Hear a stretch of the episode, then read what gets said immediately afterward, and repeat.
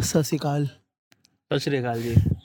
आज हिंदी घराना के एक और एपिसोड कविता पे चर्चा में आप सभी का स्वागत है। और आज हम पहली बार हिंदी उर्दू से बाहर जा रहे हैं।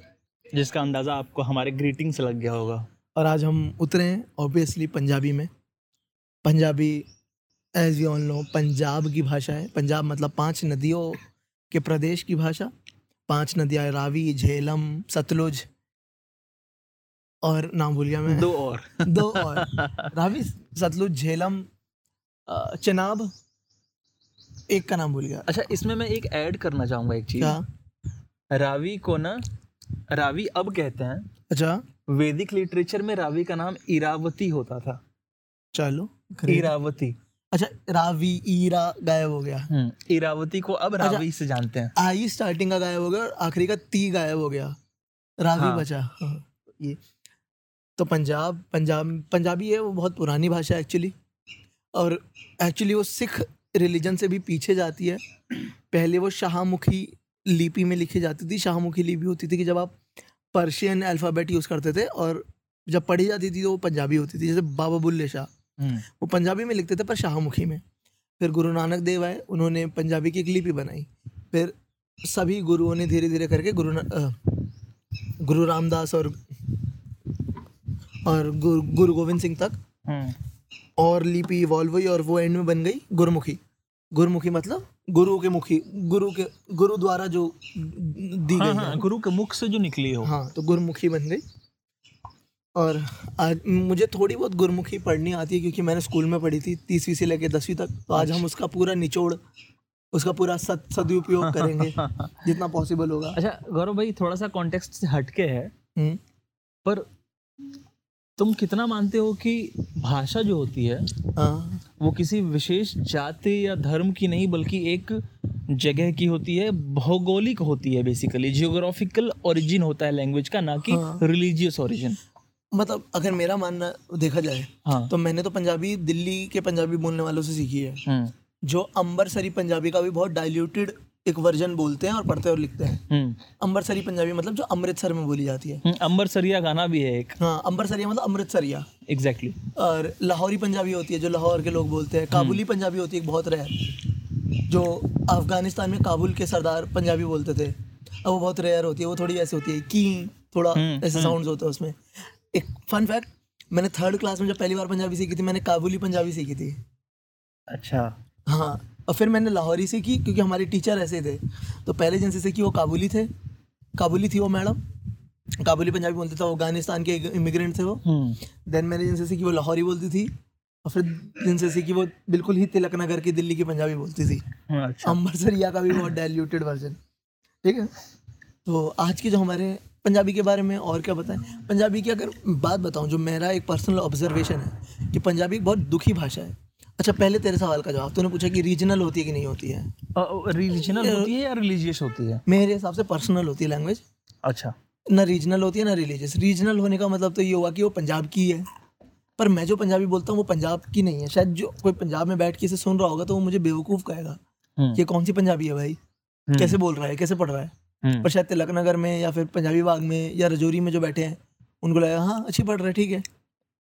तो मेरे हिसाब से भाषा रीज, रीजनल या रिलीजियस नहीं होती है क्योंकि अगर कीर्तन हो रहा है कीर्तन एक्चुअली जैसे कीर्तन होता है क्या कहते गुरुद्वारे में कीर्तन होते हैं हम्म, जहाँ पे आप गुरबा मतलब क्या कहते हैं गुरु ग्रंथ साहिब से वर्सेस पढ़ते हैं ठीक है?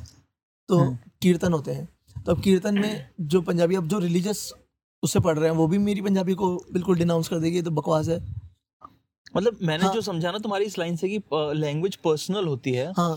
वो ये है कि किसने कितनी इंटेंसिटी में उस लैंग्वेज को समझा है और सीखा है? हाँ हाँ। और किस इस्तेमाल किस हिसाब से करते हैं? वो उसी पर्सपेक्टिव से हाँ। देखेगा उस लैंग्वेज हाँ, को। हाँ। तो मोस्टली दसवीं तक तो हमने ज़बरदस्ती सीखी है पंजाबी। हम्म, ठीक है?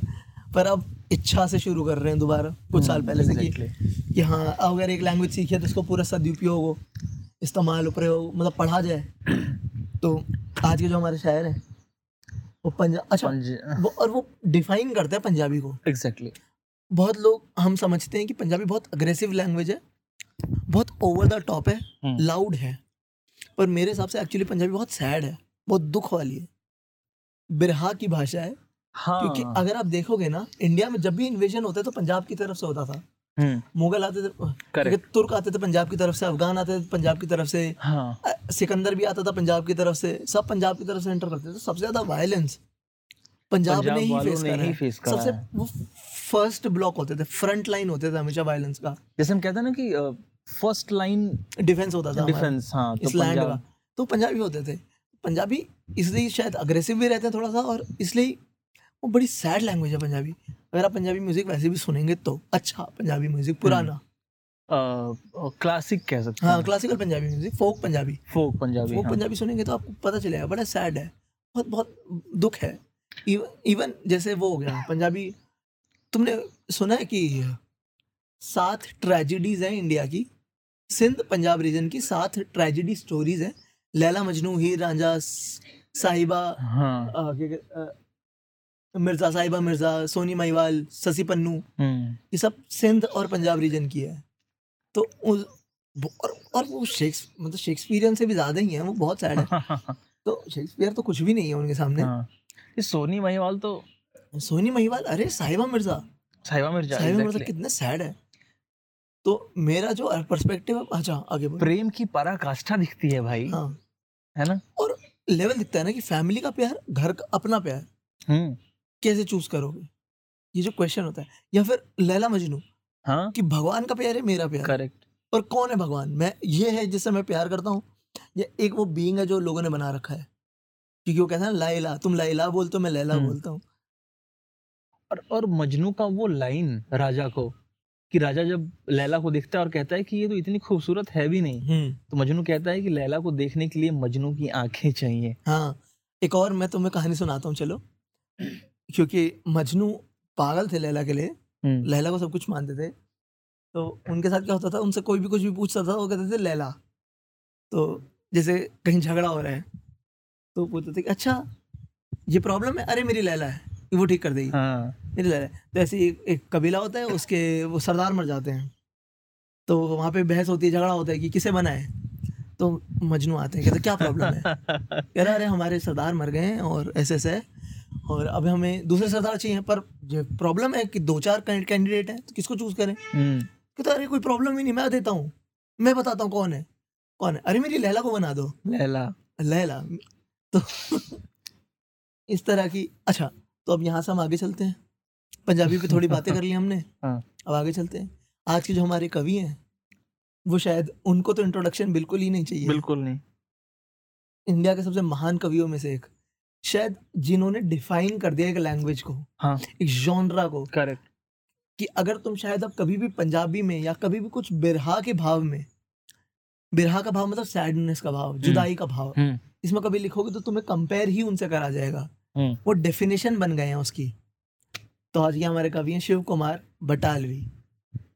बटालवी उनके गाँव का नाम है उनके ज़िले का नाम बटाला। तो बटाला का रहने वाला बटालवी। बटालवी। शायर का नाम है शिव कुमार। शिव कुमार का जन्म नरोवाल में हुआ था पंजाब नरोवाल जो बाद में पार्टीशन के पाकिस्तान में चला गया था। शिव कुमार बटालवी बहुत अमीर घर के पैदाइश है आपको पता है बात? मतलब जमींदार थे वो बहुत अच्छा। नहीं उनकी पर्सनालिटी को देख के लगता भी है कि बहुत डिसेंट गाय है। हाँ। वो अच्छे अब, हाँ। अब मतलब रिच फैमिली से आते थे। हम्म, और पर उनका बा, बारे में ये बहुत अजीब बात थी कि वो रहते ऐसे ही थे रेगुलर लोगों की तरह। कहीं भी बैठ जाते थे किसी के साथ भी खाते थे हम्म, किसी के साथ भी घूमते थे कहीं से भी दिल लगा लेते थे। हम्म, और शिव कुमार बटालवी जी का देहांत हो गया था 6 मई 1973 बटाला में। कुछ लोग कहते हैं कि अल्कोहलिज्म उनकी डेथ का कारण मृत्यु का और, और कारण बना। भारत में उनकी मृत्यु हुई थी। हाँ। हम्म। हाँ और लोग बहुत उनकी कहानियाँ सुनाते हैं अल्कोहलिज्म को लेके। जैसे कि जब वो लंदन अच्छा एक बहुत अजीब बात कमाल बात कि शिव कुमार बटालवी जी का लंदन में ऑडिटोरियम भरते थे कि कवि आएँगे कविता पढ़ेंगे सिर्फ़ कविता पढ़ेंगे गाएँगे भी अपनी कविता। तो हम कहाँ पे थे? कंटिन्यू कर रहे थे हाँ तो शिव कुमार बटालवी की। हाँ। कि उस जमाने में ये जब बात है क्या कहते हैं हमारे ईयर सिक्सटी सेवेंटीज की बात है हम्म, तब ये ऑडिटोरियम भर देते थे अपने नाम से शिव कुमार बटालवी आ रहे और दूसरे देशों में। हम्म, जहाँ पे शायद डायस्पोरा जो था मतलब जो इंडियन पॉपुलेशन बाहर रहती है उसमें डायस्पोरा है ना? एन आर आई हाँ, पॉपुलेशन हाँ, हाँ। वही थिएटर भर देती थी। ऑडिटोरियम्स भरते थे सिर्फ़ नाम से बटालवी इवन है। इंडिया में भी क्योंकि शिव कुमार बटालवी है। क्या बात। और शायद शिव कुमार बटालवी को अगर किसी ने लाइव सुना होगा तो वो बिना रोए तो बाहर नहीं आ रहा। इवन हमने पहली बार पढ़ा था तो हम हम्म। सैड हो गए थे। हाँ। तो शिव कुमार बटालवी का यही अच्छा इनके बारे में एक और बहुत बात है कि ये दिल बहुत जल्दी लगा लेते थे हाँ और इन्होंने बहुत दुख देखा है। हम्म, मोहब्बत के रूप में प्यार के रूप में। और अगर आपने कभी एक छोटा सा रिकमेंडेशन पहले ही, शिव कुमार बटालवी जी का बीबीसी के साथ एक इंटरव्यू है छोटा सा है ग्यारह बारह मिनट का शायद। वो ज़रूर सुनना। हाँ उसमें वो अपनी कविता भी सुनाएँगे। अपनी गज़ल शायद वो वाली कि पूछ दो हाल फकीरा दा। हाल फकीरा था हाँ। हाँ वो भी सुनाएँगे और अब बात करेंगे फिलोसफी में प्यार की। प्यार क्या है? और वो छोटा सा इंटरव्यू ना आपको हाँ। इन्फ्लुएंस कर देता है। हाँ तुम्हें पता चलेगा कि क्या ग्रेविटास का आदमी है वो। हम्म, करेक्ट सही बात। तो हम आज कोशिश करेंगे हमारी छोटी सी काविश तुम्हें थोड़ा सा शिव कुमार बटालवी को इंट्रोड्यूस करा सके हम्म। क्योंकि वो शिव कुमार बटालवी है हम्म, वो सबसे बड़े बड़े हैं। उनका जो इम्पैक्ट है पंजाब अच्छा पंजाबी शायरी में अगर कोई भी पढ़ रहा है तो शिव कुमार बटालवी को अक्नॉलेज करे बिना या फिर उनको रिस्पेक्ट दिए दिए बिना आप नहीं पढ़ सकते पंजाबी शायरी। मैं शिव कुमार बटालवी को ना अगर कंपेयर करना चाहूँ तो तो उर्दू के फैज से कंपेयर करना चाहूँगा। हाँ फैज है जैसे फैज भारत आते थे हम्म, तो उनके पीछे आगे पीछे दस दस गाड़ियाँ चलती थी। हाँ लोग रात रात भर तक बैठे रहते थे। उनको एक एम्पेयर की तरह ट्रीट किया जाता था। हम्म, जैसे हिंदी के दिनकर हो गए। दिनकर हाँ। वैसे ही वैसे उर्दू के फैज और पंजाबी के बटालवी हैं। करेक्ट क्योंकि बटालवी के बाद किसी का इतना बड़ा इम्पैक्ट नहीं रहा पोएट्री नहीं में पंजाबी में। जितना बटालवी का रहा था। पंजाब में अगर किसी का बड़ा इम्पैक्ट रहा है तो वो एक सिंगर का रहा है। गुरदास मान जी। हाँ।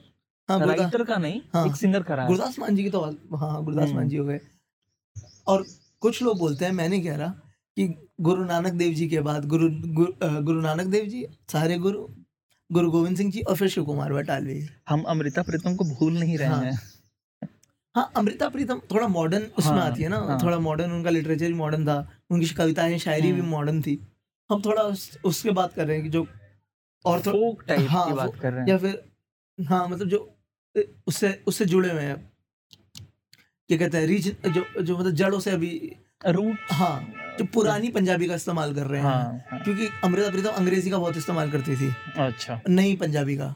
ये पुरानी पंजाबी में है बिल्कुल ठेठ। अच्छा। इवन यहाँ पे भी होने वाला है। तो तो- आज हम शुरू करते हैं शिव पर कुमार। आप तो इंट्रोडक्शन कर लिया। हाँ।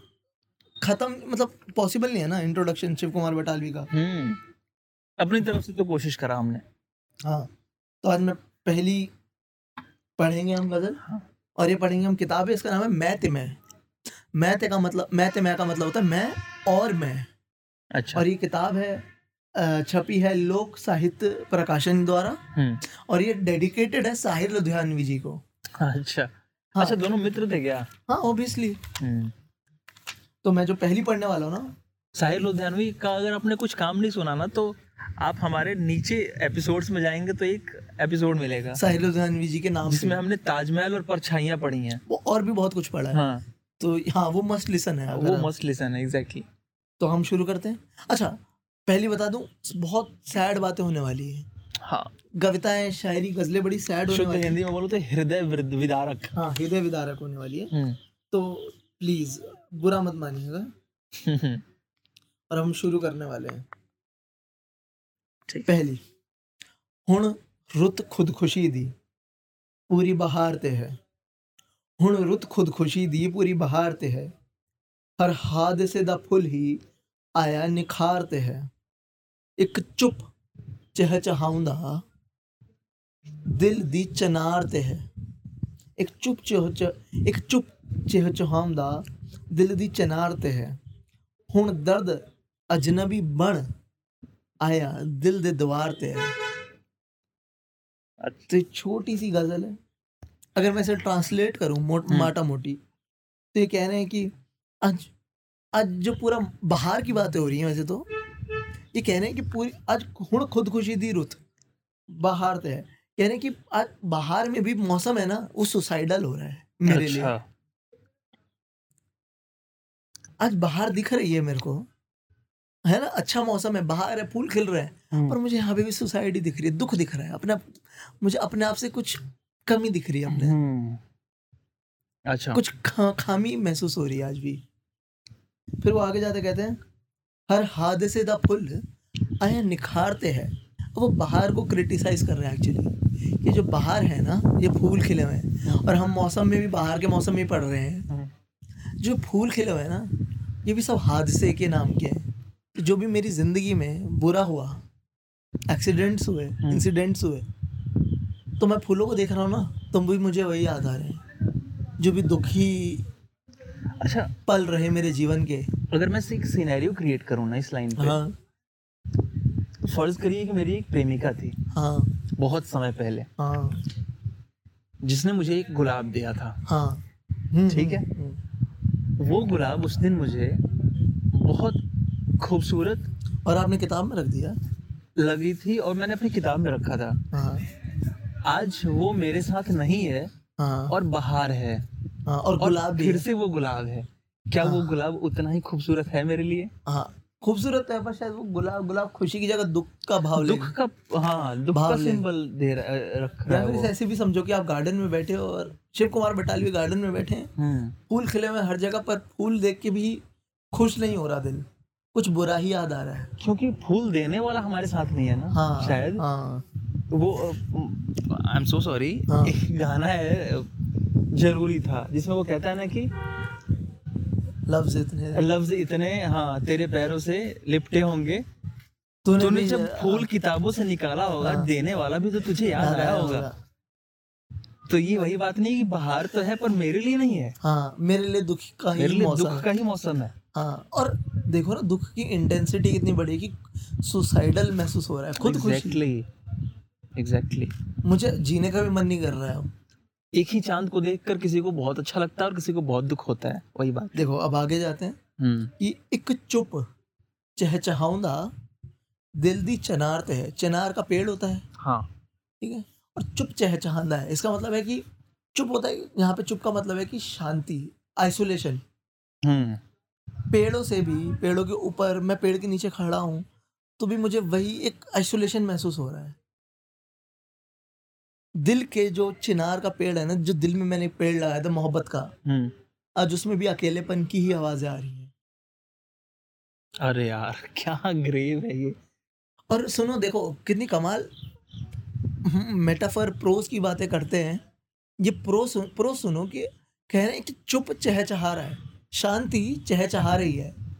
शांति शोर मचा रही है। शांति बोल रही है हमारी। और चहचहाना चिड़िया चहचहाती है। हम्म। कुछ बुरा नहीं चहचहाता चिड़िया प्यारी चिड़ियाएँ चहचहाती हैं। तो जहाँ से मुझे कुछ अच्छा महसूस होना था ना कुछ खुशी एक्चुअली वहाँ से दुख आ रहा है। हाँ।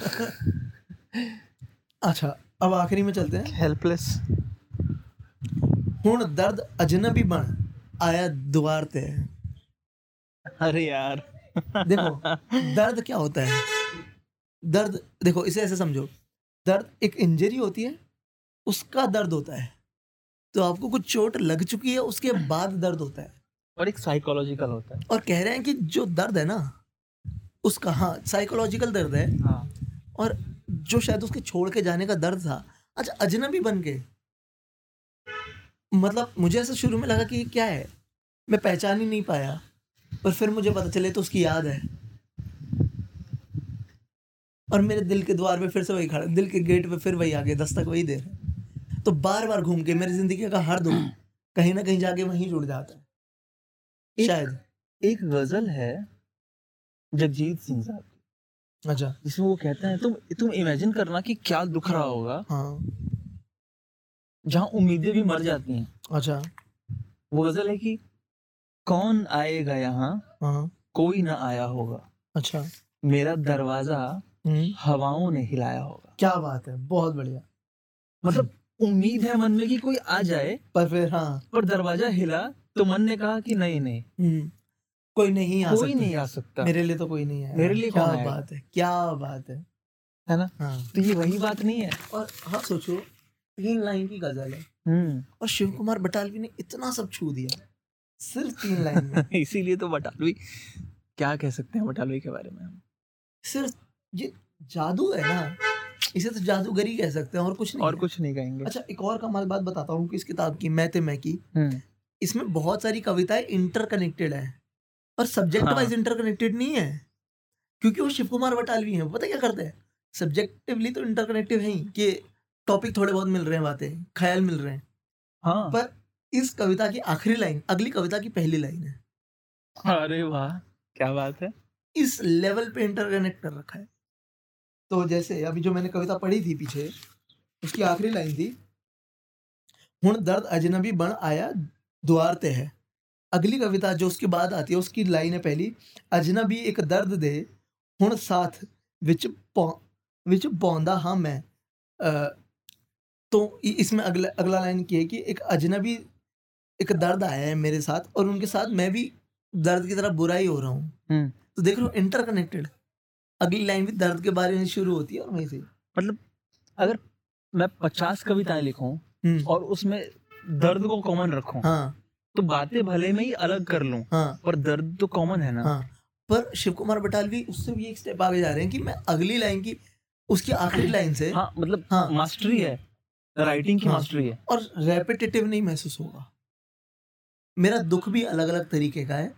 सिर्फ़ एक प्रकार का दुख नहीं मुझे है। पता नहीं क्यों इतने रेफरेंसेस याद आ रहे हैं। याद है हमने एक कविता पढ़ी थी कि मैं तुम्हें नहीं जानता और दुख को जानता हूँ। हरिशंकर विनोद कुमार शुक्ल। हाँ। हाँ हताशा से एक व्यक्ति बैठ गया था। मैं हाँ। हताशा को जानता था व्यक्ति को नहीं। मैं हताशा को जानता था व्यक्ति को नहीं। तो व्यक्ति दूसरा वो मेरे हाथ बढ़ाने को जानता था मुझे नहीं। मुझे नहीं। क्या हम दोनों साथ चलने को जानते थे। एक दूसरे को नहीं। क्या बात है वाह। वो मैं ये कविता मैंने थोड़ी गलत पढ़ी है पर हाँ ऐसे हाँ, ही सार। सारी है सारे अच्छा अब जो मैं दूसरी कविता पढ़ने वाला हूँ ये थोड़ा आगे से है। हम्म। और ये कविता का जो है ना भाव ये भ्रूण हत्या पे है। और गर्ल चाइल्ड के भ्रूण हत्या पे है हाँ। ठीक है? फिटिसाइड पे। मेरा हंसना हाँ। ये ना हो कि ये नहीं हंसना ये है। अनकम कभी कभी हम इसलिए भी हँसते हैं ना जब हम अनकंफर्टेबल होते हैं। हाँ क्योंकि मैंने ये सुनी है हाँ। और मैं जानता हूँ कि इसमें कितना दुख है।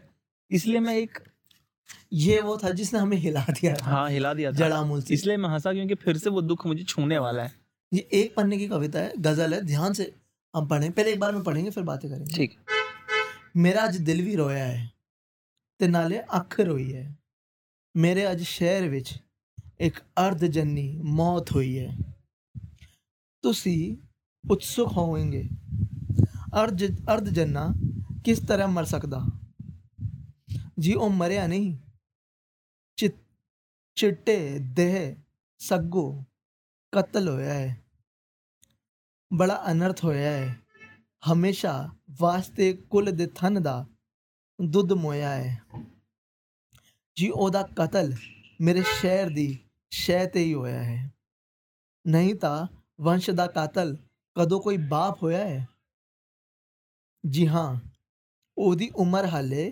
ਮੱਸਾ ਬਸ 2 ਮਹੀਨੇ ਸੀ। ਪਰ ਉਹਨੇ ਗਰਭ ਵਿੱਚ ਮੇਰੀ ਉਮਰ ਦੇ ਸਾਲ ਜੀ ਲਏ ਸੀ।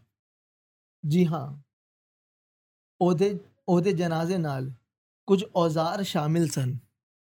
ਜੀ ਹਾਂ ਉਹਦੇ ਉਹਦੇ ਜਨਾਜ਼ੇ ਨਾਲ ਕੁਝ ਔਜ਼ਾਰ ਸ਼ਾਮਿਲ ਸਨ। ਅ, ਜਦ ਉਹ ਬਿਮਾਰ ਸ਼ਾਮਿਲ ਸਨ ਤੇ ਕੁਝ ਗੁਮਨਾਮ ਨਰਸਾਂ ਤੇ ਕੁਝ ਗੁਮਨਾਮ ਨਰਸਾਂ ਦੇ ਜਾਂ ਗੋਰੇ ਹੱਥ ਸ਼ਾਮਿਲ ਸਨ। ਜੀ, ਉਹਦੀ ਮੌਤ ਦਾ ਕਾਰਨ ਇਹ ਮੇਰੇ ਸ਼ਹਿਰ ਵਾਲੇ ਹਨ। ਤੇ ਉਹਦੇ ਮਾਪਿਓ ਜੰਗਲ ਦੇ ਕਹਿੰਦੇ ਰਹਿਣ ਵਾਲੇ ਸਨ। ਜੀ ਹਾਂ ਉਹਦੀ ਮੌਤ ਦਾ ਮੈਂ ਉਮਰ ਭਰ ਮਾਤਮ ਮਨਾਵਾਂਗਾ ਤੇ ਆਪਣੇ ਆਪ ਦਾ ਹੁਣ ਕਤਲ ਲੋਕਾਂ ਤੋਂ ਛੁਪਾਵਾਂਗਾ। ਮੈਂ ਪੈਰੀ ਬਨ ਕੇ ਗਰਦਿਸ਼ ਥੱਲਾ ਨੂੰ ਨਿਕਲ ਜਾਵਾਂਗਾ। तो ट्रांसलेट करते हैं पहले थोड़ा बहुत हम्म, ऊपरी ऊपरी तौर से फिर इस पे बात करते हैं ठीक है ਮੇਰਾ ਅੱਜ ਦਿਲ ਵੀ ਰੋਇਆ ਹੈ ਤੇ ਨਾਲੇ ਅੱਖ ਰੋਈ ਹੈ ਮੇਰੇ ਅੱਜ ਸ਼ਹਿਰ ਵਿੱਚ ਇੱਕ ਅਰਜ ਜੰਨੀ मौत हुई है तो मेरा दिल भी रोया है और मेरी आंखें भी रोई हैं पर कमाल बात देखो लोग यूजुअली कहेंगे मेरी आंखें रोई हैं और मेरा दिल भी रोया है शिव कुमार बटालवी कहते हैं मेरा दिल रोया है फिर मेरी आंखें रोई हैं तो हम्म, पहले मेरा दिल टूटा है फिर मुझे समझ आया कि क्यों मेरा दिल टूटा है फिर मेरी आंखों से आंसू निकले हैं ਮੇਰੇ ਸ਼ਹਿਰ ਵਿੱਚ ਇੱਕ ਅਰਧ ਜੰਨੀ ਆधा पैदा हुआ। आधे हम्म। पैदा हुई की मौत हुई है। उसका मातम मना रहे शिव कुमार। ਤੁਸੀਂ ਉਤਸੁਕ ਹੋਗੇ तुम लोग बड़े उत्सुक होंगे बड़े उत्सुकता से सुनना चाहते होंगे अरे आधा पैदा हुआ बच्चा कैसे मर गया? हम्म। जी ओ मरिया नहीं। चिट्टे दे सब वो कत्ल होया है। सुबह सुबह दिन दहाड़े उसका खून हुआ है। चिट्टा दिन मतलब चिट्टा दिन। चिट्टे दिन। हम्म, हम्म, सुबह सुबह बिल्कुल सुबह। बड़ा अनर्थ होया है। हमेशा वास्ते कुल दे थन दा दुध मोया है। हमेशा एक कुल के लिए हमेशा एक औरत का ही खून होता है। एक लड़की का। हमेशा एक कुल हम्म। के नाम पे एक फैमिली के नाम पे। जी ओदा कत्ल मेरे शहर दी शह ते हुआ है। उसका कत्ल ना उसका खून। मेरे शहर के सामने हुआ है बेहेस्ट पे। इंग्लिश वर्ड होता है ना बेहेस्ट हम्म, हम्म, हम्म। मतलब उनकी क्या कहते हैं उनके परमिट के साथ हुआ है। उन, उन्होंने ही करवाया कंसेंट से हुआ। कंसेंट से हुआ है उसका मार नहीं था वंश का कातल। कभी कोई बाप हुआ है वरना आज तक कभी किसी बाप ने अपने वंश को मारा है? पर इस लड़की को तो मार दिया ना उसके बाप हम्म, हम्म, जी हाँ ओदी उम्र हाले मसा बस। महीना दो महीना सी। वैसे उसकी उम्र सिर्फ़ दो महीने ही थी बस बस दो महीने मसा मतलब बस सिर्फ़। हाँ। केवल। हाँ। दो महीने थी। पर ओने गर्भ विच मेरी उम्र दस साल जी ली सी। पर उसने गर्भ के अंदर दो महीने में ही पेट में रह के मेरी पूरी ज़िंदगी जी ली। मतलब मेरी ज़िंदगी के तीस साल पैंतीस साल जो भी उस लड़की ने गर्भ में अपनी माँ के पेट में जी लिए थे। सोचो क्या हार्डशिप उस लड़की ने पेट में गर्भ में फील कर ली? हाँ। जो मैं तीस पैंतीस साल की उम्र में आके फील कर रहा हूँ टोटल आज तक फील करा है। जी हाँ ओदे जनाजे नाल कुछ औज़ार शामिल सर। जनाजा उसके जनाजे में कुछ औज़ार थे जो यूज़ होते हैं अबॉर्शन के लिए। जिनसे उनका उसका कत्ल हुआ। है। हाँ जा दो बीमार शामिल सन दो बीमार शामिल सन एक माँ और एक बाप। एक दो बीमार दिमाग से। ते कुछ गुमनाम नर्सा तो कुछ गुमनाम नर्स जा गोरे हाथ शामिल सन गोरे हाथ मतलब सफ़ेद हाथ। सफ़ेद हाथ जो ग्लव्स होते हैं ना। ग्लव्स लगा के हाँ जो डॉक्टर डॉक्टर जो हाँ जो डॉक्टर ग्लव होते हैं ना वाइट कलर वाइट वाले। हम्म, हाँ सर्जरी के। और वो दो शामिल थे। तो कुछ इंस्ट्रूमेंट्स थे और कुछ ग्लव्स नर्स थे। और एक डॉक्टर था हाँ। जी ओ मौत का कारण ए मेरा शहर हाल शहर वाले हैं। उसकी मौत का कारण मेरे शहर वाले हैं और वो लोग भी नहीं हैं जो जनाजे में खड़े थे नर्सेज और डॉक्टर शहर वाले ही हैं सब मिलके। तो ते औदे माँ प्यो और उस लड़की का माँ बाप भी एक कारण है उसकी मौत का। जंगल दे कहें दे रहने वाले सर जो जंगल की सुन के जंग, जंगल का कानून है जैसे जंगल की बातें मान जंगली जानवरों की बातें हम्म, मान के हम्म, हम्म, काम करने वाले उसके माँ बाप भी शामिल थे उस लड़की की मौत में। जी हाँ और दी मौत दा मैं उम्र भर मातम मनावांगा। जैसे कि उन्होंने पहली लाइन में कहा था स्टार्टिंग में कहा था कि कि उस लड़की ने मेरी जि, मेरी जितनी उम्र जी ली थी दो महीने में तो अब शिव कुमार बटालवी भी उस लड़की से एक प्रॉमिस कर रहे हैं कि मैं पूरी ज़िंदगी तेरी मौत का मातम मनाऊँगा पूरी ज़िंदगी मैं दुख मनाऊँगा कि हमने कुछ लॉस करा है जो। ਤੇ ਆਪਣੇ ਤੇ ਆਪਣੇ ਆਪ ਦਾ ਹੁਣ ਕਤਲ ਲੋਕਾਂ ਤੋਂ ਛੁਪਾਵਾਂਗਾ उस लड़की का मतलब खून तो खुलेआम हो गया और किसी ने कुछ नहीं कहा पर मेरा जो खून है ना क्योंकि वो कह रहे हैं ना कि अम, उस लड़की इनडायरेक्टली उस लड़की को अपने आप से जोड़ रहे हैं हम्म, है ना तो ये यही कह रहे हैं कि मेरा जो खून हुआ है ना उस लड़की के जब उस लड़की को मारा गया तो मेरा भी उसके साथ ही खून हो गया मैं भी उसके साथ ही मर गया अब मैं अपनी डेथ बॉडी डेड बॉडी उनसे छुपाऊंगा अपना कत्ल उनसे छुपाऊंगा नहीं बताऊँगा कि तुमने मुझे भी मार दिया। मैं पैरी बन के गर्दिश थल्ला तो निकल जाऊँगा। अच्छा मरने के बाद क्या करेंगे? शिव कुमार बटाली वो बता रहे हैं कि मैं मरूँगा ना जब तो मेरी लाश यहाँ पे नहीं रहेगी इनके साथ। पैरों में टोर्नेडो तूफ़ान बांधेगी और आसमान के लिए निकल जाएगी। यहाँ नहीं रहूँगा मैं इन लोगों के साथ। मैं पैरों में तूफ़ान बाँध के हम्म, गर्दिश गर्दिश का वैसे मतलब गरीबी भी होता है पर यहाँ पे वो कह रहे हैं शायद गरीबी गर्दिश का मतलब तूफ़ान कह रहे हैं। मैं पैरों में तूफ़ान बाँध के आसमान के लिए निकल जाऊँगा क्योंकि यहाँ पे मेरा कोई काम नहीं है। मरने के बाद भी इन लोगों के साथ नहीं रहूँगा। कभी हाँ इन लोगों से मेरा कोई रिश्ता नहीं है। वास्ता नहीं ये शायद मेरे हिसाब से से हार्ट ब्रेकिंग ब्रेकिंग गजलों में है। है भाई क्योंकि क्या बात की बिल्कुल ही खुला है और मतलब एक दो महीने की बच्ची के का मौत होता है। हम्म, और उसका कारण कौन है? माता पिता पिता। और डॉक्टर्स नर्सेस और पूरा समाज हाँ, जिन्होंने उस लड़की के एग्जिस्टेंस को एक क्राइम बना दिया माँ बाप एक- के एक ऐसी जान हाँ, जो ना बोल सकती है हम्म, ना अपने लिए आवाज़ उठा सकती है हम्म, ना ही पोटेंट है किसी भी मामले में। हम्म, और उसको मारा उन्होंने है जो सब कुछ करने के लिए सक्षम है। और जो कि समझदार थे। जो समझदार थे। उन्होंने ही मार दिया। और ये देखा जाए इतनी दुख भरी गज़ल ये भी है कि शिव कुमार बटालवी किस लेवल पे समझ रहे कि जब क्योंकि अगर हम बायोलॉजी में जाए तो हम्म। दो महीने का बच्चा शायद हार्ट बीट भी डेवलप नहीं करता नहीं करता क्योंकि तीसरे महीने के बाद हार्ट डेवलप होती है। हाँ तो अभी तो वो सही से डेवलप भी नहीं हुआ था शिव कुमार बटालवी कह रहे हैं कि शायद उस उस क्लस्टर ऑफ़ सेल्स ने भी हाँ। क्योंकि तीन महीने में दो महीने में सिर्फ़ जेंडर आइडेंटिफाई होता है ना। शायद। हाँ बिल्कुल। जेंडर आइडेंटिफाई होता है कुछ सेल्स का वो बन जाता है। हाँ क्लस्टर हाँ। हाँ। जेंडर आइडेंटिफाई तो बस उसके जेंडर आइडेंटिफिकेशन करके उसको मार दिया। उसने शायद मेरे से ज़्यादा जो सुना है ना उसने गर्भ में रह के जो उसने यूट्रस हाँ, में रह के जो उस लड़की ने सहा है बिल्कुल। जो कोसना जा गया है उसे वो शायद मैं अपनी तीस पैंतीस साल की उम्र में भी नहीं नहीं सहा मैंने नहीं हाँ। सुना मैंने। जो दर्द तीस पैंतीस साल में मुझे नहीं हुआ वो उसे दो महीने में हो गया। तो यहाँ पे यहाँ ये भी तो है ना कि शिव कुमार बटालवी दिखा रहे हैं कि एक आदमी शायद इमेजिन भी नहीं कर सकता कि एक औरत कितना हार्डशिप से गुजरती है। हम्म। सोचो पेट में जो मर गई उसके साथ क्या हो रहा है? और जो शायद ज़िंदा है उसके साथ और कितना खराब हो रहा होगा शायद। हम्म। और इसके बारे में और ज़्यादा मैं नहीं समझा सकता क्योंकि और- मत नहीं है। आखिरी बात जो है ना हाँ। जो ये कह रहे हैं कि उसके मरने के साथ मैं भी मर गया। हाँ। तो मौत जब होती है हमारी हाँ। दरअसल ये बात बहुत लोगों को क्लियर नहीं हुई कि ये बात क्या कही जा रही है कि उसके मरने के साथ मैं क्यों मर गया। अच्छा। मैं बता रहा हूँ बात ये है कि जब हमारी मौत होती है हाँ। तो दो तरह से होती है एक फ़िज़िकल और एक साइकोलॉजिकल अच्छा। क्योंकि जब फ़िज़िकल मौत होती है तो हमारा ब्रेन मर जाता है हाँ। और हमारी सारी मेमोरीज खत्म हो जाती हाँ। हमने अपने आप को जिन जिन चीज़ों से जिन जिन इंसानों से आइडेंटिफाई कर रखा था वो सब कुछ खत्म हो जाता है है। तो हम कहते हैं कि साइकोलॉजिकल डेथ हम्म, अगर कोई इंसान फिजिकली ज़िंदा भी रहे लेकिन कॉमा में चला जाए हाँ या उसकी यादाश्त खत्म हो जाए तो भी हम कह सकते हैं कि साइकोलॉजिकली मर गया विल टू लिव खत्म हो जाए will to live will to live खत्म हो जाए सारी मेमोरी खत्म हो जाए तो भी तो हम कह सकते हैं ना कि एक डेथ हो गई। हाँ। मेमोरी डेथ साइकोलॉजिकल डेथ हो गई क्योंकि अब उसे नहीं पता ना कि सुख दुख क्या है मम्मी पापा कौन है मैं हाँ, कौन हाँ। इमोशनल डेथ हो गई। तो बटालवी कह रहे हैं कि जब वो बच्ची मरी ना तो मेरा इमोशनल डेथ हो गया। हाँ या फिर ये भी तो कि समाज हाँ मतलब इतना गिर जाएगा ये समाज। इतना भ्रष्ट है हम्म। कि मेरा खत टूट गया मैं ही मर गया। मैं ही मर गया मतलब मेरे अंदर का एक सोल मर गया था ना जो मर गया। वही मर गया इसका कुछ इवन एंड में वो डिस्गस्ट ही तो दिखा रहे हैं ना समाज के लिए। एग्जैक्टली कि अरे मैं तो इनको बताऊँगा भी नहीं कि मैं मर गया। और तूफ़ान बन के उड़ जाऊँगा। और मैं तूफ़ान बन के निकल जाऊँगा इस दुनिया में तो मुझे रहना भी नहीं है इन लोगों के साथ। हम्म। ये लोग है ही नहीं रहने लायक।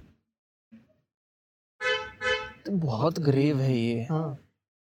क्या इसलिए शिव कुमार बटालवी इम्पोर्टेंट है इस समाज के लिए?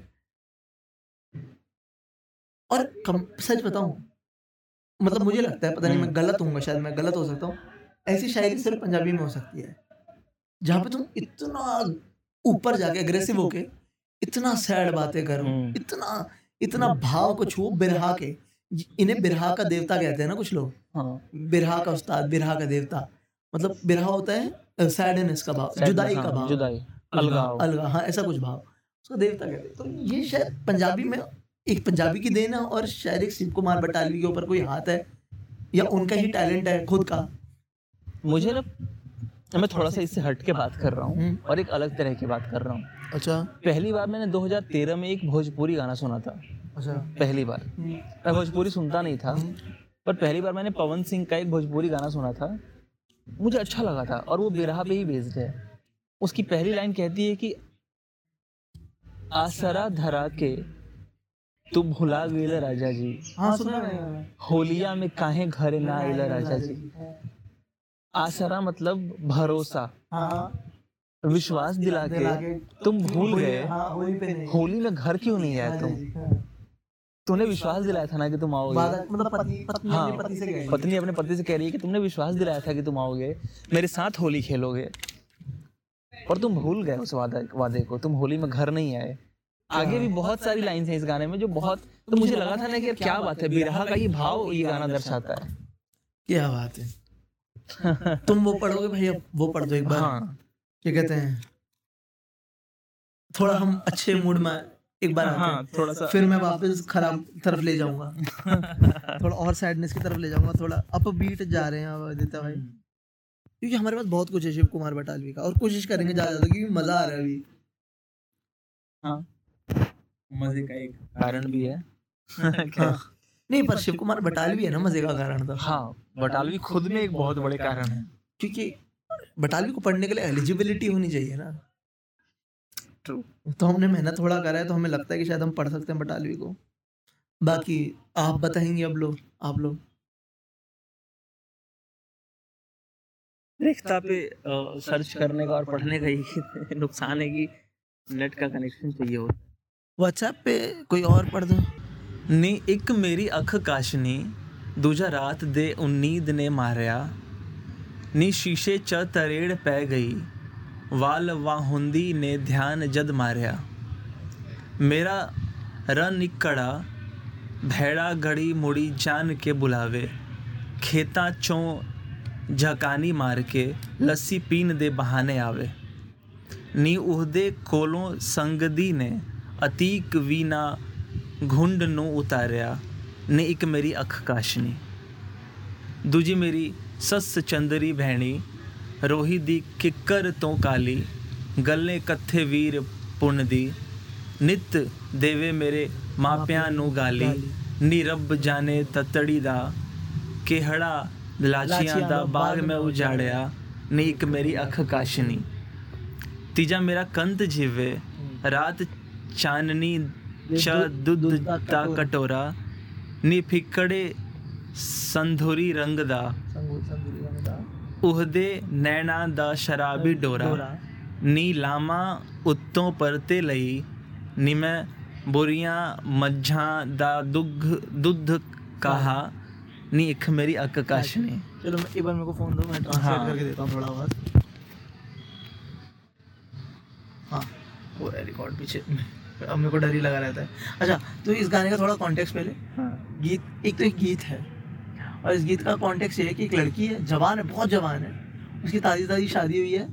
तो जवान लड़की जो होती है मतलब यहाँ पे दिखा रहे हैं शिव कुमार बटालवी की उनको सब बुरे लग सब सब बुरे लगते हैं सिर्फ़ उनका पति अच्छा है और बाकी सब बुरे हैं।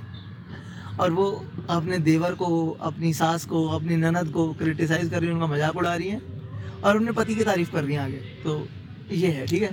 और इसमें बचकानापन देखना शिव कुमार बटाली कैसे एक जवान लड़की का थोड़ा बचकानापन डालेंगे, ठीक है? तो कह रही अच्छा पहली लाइन का जो कोरस है ना, उसका मतलब बता देता हूँ कि एक मेरी आँख काशनी। एक मेरी आँख काशनी का मतलब है, एक तो मेरी आँख आसमान के रंग की है मतलब नीले रंग की आँख है मेरी। अपनी तारीफ़ कर रही है वो लड़की, ठीक है? क्योंकि बच्ची है, जवान है। टीनेजर हो गया अठारह उन्नीस साल की, सोलह सत्रह अठारह उन्नीस साल की होगी वो लड़की। तो एक तो मेरी आँखें काशनी दूजा रात दे नींदरे ने मारिया एक तो मुझे रात को फिर नींद भी नहीं आती क्योंकि अब शादी हुई है ताज़ा ताज़ा उसकी है? नी शीशे च तरेड़ पै गई। वाल बाउंदी जदो ध्यान जद मारिया कह रही है कि आ, एक तो मेरी आँखें आसमानी रंग की हैं। दूसरा मुझे रात को अब नींदें भी मेरी पूरी नहीं हो पा रही हैं। और दूसरी और एक और इम्पोर्टेंट बात यह है कि शीशे में तरेड़ ही पड़ जाती है। तरेड़ मतलब दरार आ जाती है शीशे शीशा टूट जाता है। जब मैं बाल बाती हूँ और शीशे में देख लेती हूँ। तो लड़कियाँ भी तारीफ़ कर रही खुद ही कि मैं इतनी सुंदर हूँ। ठीक है? कि मेरा पति, मैं सो नहीं पाती हूँ रात को कि मैं इतनी सुंदर हूँ। मेरा पति है। मैं, मेरे बाल बाती हूँ तो शीशा टूट जाता है और मेरी आँखें भी नीले रंग की है। वो कह रही है कि भाई देखो कितने जलते हैं लोग मुझसे। तो अपनी सास का मज़ाक उड़ाती हैं ये दामाद देवर वाले को छोड़ देते हैं, नीचे जाते हैं। कह रही दूजी मेरी सास चंद्री एक तो मेरी सास है ना वो बेवकूफ़ है। हम्म? एक तो रोही का पेड़ होता है। उससे भी ज़्यादा काली रंग की है क्योंकि लड़की बच्ची है तो बच्चे क्या इंसल्ट यूज़ करते हैं? ये तो सब बातें करते हैं ना काला है मोटा है और क्या बातें करते हैं? बच्चे ही तो है। तो ये भी लड़की बचकानी है तो ये भी ये बातें कर रही है कि रोही तो की कर तो काली कीकड़ के पेड़ जैसी काली है मेरी सास। है? गले कथे वीर पुण दी। और हर बात बात पे ना मेरे भाइयों को मज़ाक उड़ाती है मेरे भाइयों को गालियाँ देती है। पंजाबी में वीर मतलब भाई। भाई छोटा भाई हाँ बड़ा भाई मतलब मतलब किसी भी तो भाई हाँ हाँ। वीर मतलब भाई भी भाई होता है। हैं? गले कत्थे वीर बन मतलब हर बात पे मेरे भाइयों को रोस्ट करती है उनको भूनती रहती है उनको गालियाँ देती रहती है। नहीं तो देवे मेरे माँ पिया नु गाली और साथ साथ में मेरे माँ बाप को गाली देती रहती है। नहीं रब जाने ततड़ी दा। ਕਿਹੜੇ ਲਾਚੀਆਂ ਦਾ बाग मैं उजाड़िया नी एक मेरी अख काशनी खरी कि ना जाने इस बुरी औरत का इस ततड़ी का इस अजीब बुढ़िया का बुढ़िया का मैंने कौन इलायचियों का बाग इलाचियाँ मतलब इलायची का बाग इलायची बहुत महंगी आती है तो मैंने कौन सा इसका इलायची का बाग उजाड़ दिया जो मेरे को पूरा दिन कोसती रहती है एक मेरी आँख काशनी तो ये इसको कंक्लूड ऐसे करते हैं कि शायद मेरे से बुढ़िया इसलिए जलती है इसलिए मेरे को गाली देती है क्योंकि मैं बहुत सुंदर हूँ और ये बुढ़िया सुंदर नहीं है अच्छा आगे जाती है कहती है कि तीजा तीजा मेरा कंतनी जीव है तीसरा मेरा पति। हाँ। अच्छा रात चांदी नीचे दूध का कटोरा। कैसा है? दिखता है मेरा पति। अपने पति की तारीफ़ सुनो। जैसे चांदनी में एक कटोरे में दूध डाल डाल के रख दो। तो कैसा होएगा? चमकेगा ना? अरे क्या तो ऐसा मेरा पति है एक तो। उसको मैं कुछ कह भी नहीं सकती। नी फिक नी फक नी फिकड़े संदूरी रंगदा ओदे नैना चे शराबी डोरा। रात को थोड़ी सी दारू पी के आता है शराब पी के आता है तो उसकी आँखों में ना लाल रंग की लाइनें बनती है। जब नसें दिखती है ना आँखों की हाँ। तो सिंदूरी रंग के डोरे दिखते हैं वो भी उसकी आँखों में। हाँ। वो भी रोमांटिक लगता है मेरे को वो भी अच्छा लगता है उसके बारे में। संदूरी रंग का ठीक है? नी लम्मा होते पर परते लई। नी मैं बुरियाँ मज्जा दा दूध काता। एक तो मैं उस और ऐसा है मेरा पति मतलब मेरा पति सुंदर है पर माँ की बातों में फंस जाता है। हाँ। और मैं उसके लिए भाई ताज़ा ताज़ा भैंस का दूध निकाल के लाई उसके पिलाने के लिए उसे नहीं एक मेरी आकाश नहीं पर वो अपनी माँ की बातों में फंस जाता है। नहीं एक मेरी आकाश नहीं। क्या बात है। ये थोड़ा मज़ेदार है। इसमें इसमें ना बहुत इनोसेंस है। हाँ बहुत- क्योंकि जवान लड़की है ना। हाँ, तो क्या ही बातें करेगी? उसे अपने हुस्न का बहुत हाँ। गुरूर है कह सकते हैं। और वो बच्ची है बच्ची ऐसी हम्म। बातें करते हैं ना। हम्म। मतलब एक्सपेक्ट नहीं कर सकते आप बच्चों से कि कोई बहुत इंटेल भारी बातें करे। तो आगे हम जाते हैं मैं पढ़ता हूँ कुछ और। वापस मैं आ जाता हूँ मूड खराब करने के लिए। हाँ तो अगली कविता पे चलते हैं। हम्म। क्योंकि हमने जो भी पढ़ने की कोशिश करी वो नहीं हो पाया। बार पकड़ लियो पन्ना अगर तू कुछ पढ़ सकते है तो पढ़ दे मैं ढूंढ लेता ठीक है। मैं पढ़ता हूँ एक बहुत आसान सा तो सबको समझ जाएगा हिंदी ट्रांसलेशन है अच्छा। मुझको हाँ। तेरा शबाब ले बैठा। बहुत बढ़िया। शबाब यानी जवानी। जवानी। मुझको तेरा शबाब ले बैठा रंग गोरा गुलाब ले बैठा। दिल का डर था कहीं न ले बैठे ले ही बैठा जनाब ले बैठा। अरे वाह। जब भी फुर्सत मिली है फर्जों से तेरे रुख की किताब ले बैठा। कितनी बीती है कितनी बाकी है मुझको इसका हिसाब ले बैठा। मुझको जब भी है तेरी याद आई दिन दहाड़े शराब ले बैठा। अच्छा होता सवाल ना करता हम्म, मुझको तेरा जवाब ले बैठा। क्या बात है क्या शिव को एक गम पे ही भरोसा था। हाँ। गम से कोरा जवाब ले बैठा। से जवाब। मतलब जिन जिन चीज़ों पे भरोसा था भरोसा था वही चीज़ें ले बैठी। मेरे हिसाब से ये वाली है। शायद हम्म। शायद यही है। ठीक है। क्योंकि मैंने जितने मार्क रखे जितने मैंने ट्रांसलेट कर रखे थे पेजेस सही है सही है सही है ठीक है तो आ, कोशिश करते हैं कि श- मतलब बेस्ट ऑफ लक यही हो जो मैं ढूंढ रहा था जिसे ढूंढ रहा हाँ जिसे जो ढूंढ जो रहा था मैं हमने हर गली पढ़ी थी हमने इस कविता का टाइटल ही मैते में है इस गजल का हम्म ਪਹਾੜਾ ਪੈਰ ਸੁੱਤੇ ਇੱਕ ਗਰਾਂ ਵਿੱਚ ਜਨ ਜਨਣ ਹਾਰੀ मेरी पई जगा जागदी है। रुदण कर दी नदी ते। हाँ यही है। तीर बैणी पत्ती परदेस, पति परदेस गए नू सहीक दी है अपीड़े अथुरु दी पीड़ पिछो उदासो, उदासे उदासे बुहियाँ वल झाँक दी है। अजनमी पीड़ दे। संग महकदी है। अजनबी पीड़ दी उस शय उस महिक उस महिक छावे, ओ बैठी रोज बेहर, बिरहा कटदी है। विछोड़ा विछोड़ा छाण, विछोड़ा छाड़, विछोड़ा चाड़, छज्जी छाट छाट दी है। ओ मच्छी ਮੱਛੀ ਉਹ ਮੱਛੀ ਰੋਜ਼ ਪੋਚਾ ਚਾਟਦੀ ਹੈ ਕੋਈ ਦੁੱਖ ਦਾ ਗੀਤ ਚੱਕੀ ਪੀਸਦੀ ਹੈ ਕੋਈ ਹੌਕਾ ਰੋਜ਼ ਛੱਲੇ ਬਾਲਦੀ ਹੈ ਨਦੀ ਵਿੱਚ ਰੋਜ਼ ਤਾਰੇ ਗੋਹ ਗੋਹਣਦੀ ਹੈ ਨਦੀ ਚੋਂ ਰੋਜ਼ ਸੂਰਜ ਕੱਢਦੀ ਹੈ ਅਜਨਮੀ ਪੀੜ ਦਾ ਮੂੰਹ ਲੱਭਦੀ ਹੈ, ਅਜਨਮੀ ਪੀੜ ਦਾ ਮੂੰਹ ਕੱਜਦੀ ਹੈ। ਨਦੀ ਦੇ ਨੀਰ ਰੁੜਦੇ ਤਾਈਆਂ, ਤਾਰਿਆਂ ਵਿੱਚ। ਨਦੀ ਦੇ ਨੀਰ ਰੁੜਦੇ ਤਾਰਿਆਂ ਵਿੱਚ ਕੋਈ ਇੱਕ ਕੋਈ ਇੱਕ ਦਿਨ ਚੀਕ ਆ ਕੇ ਡੁੱਬਦੀ ਹੈ। ਕੁਆਰਾ ਪੀੜ ਕਿਧਰੇ ਜਨਮ ਦੀ ਕੁਆਰਾ ਪੀੜ ਕਿਤੇ ਜਨ ਜਨਮ ਦੀ ਹੈ। ਅਧੂਰਾ ਗੀਤ ਢੋਲਕ ਚੁੰਮਦੀ ਹੈ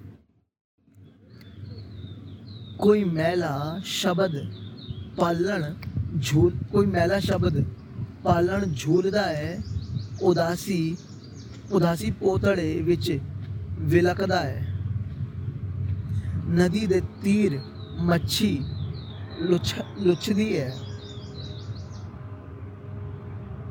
ਜਨਮੀ ਪੀੜ ਦੀ ਸੌ ਪੀੜ ਉਹਲੇ ਲਜੀਆਂ ਲਜੀਆਂ ਬੋਲਵਾ ਵਿੱਚ ਸੁਲਗਦੇ ਨੇ।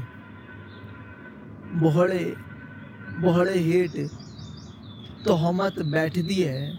ਮੇਰੀ ਜਨਨੀ ਦੀ ਮਮਤਾ ਜਾਗਦੀ ਹੈ।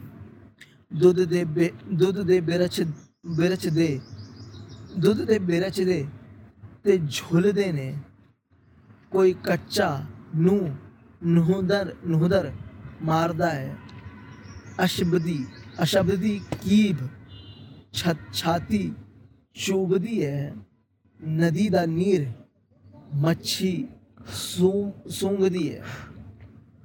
उदासे बु, उदासे बुह, उदासे बुहिया दी विरल विच।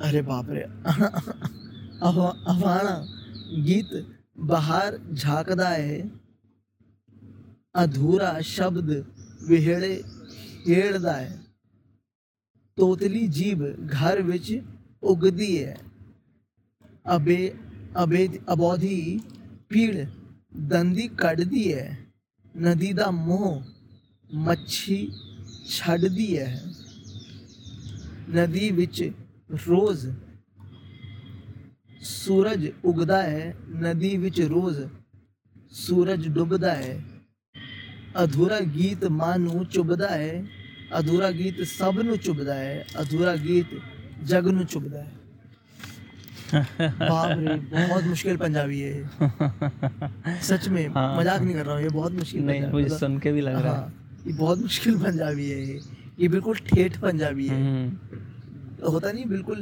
रीजनल से भी रीजनल मतलब हमें हमें ये नीतीश भाटिया सर से पढ़वाना चाहिए था वो भी नहीं पढ़ पाएंगे शायद इसे सही से पता है मतलब क्यों? क्योंकि ये ऐसे पंजाबी है जो शायद कुछ गाँव में बोली जाती है। पर क्योंकि वो पंजाब के रहने वाले हैं इसलिए नहीं मतलब जैसे वो चंडीगढ़ के हैं ना हाँ। भाटिया जी। हाँ। हम कॉन्टेक्स्ट के लिए भाटिया जी हमारे प्रोफेसर हैं पर वो हाँ। करेंगे भी नहीं अब तुम्हें पता ही है।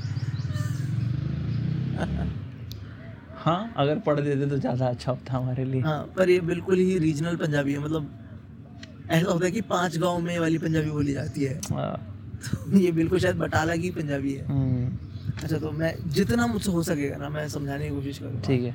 ठीक है बाकी तुम हेल्प करना। मैं यहाँ पे ट्रांसलेट करूँ तो तुम उसका मेटाफोरिकल मीनिंग हाँ। निकालने की कोशिश करना। कोशिश करता हूँ।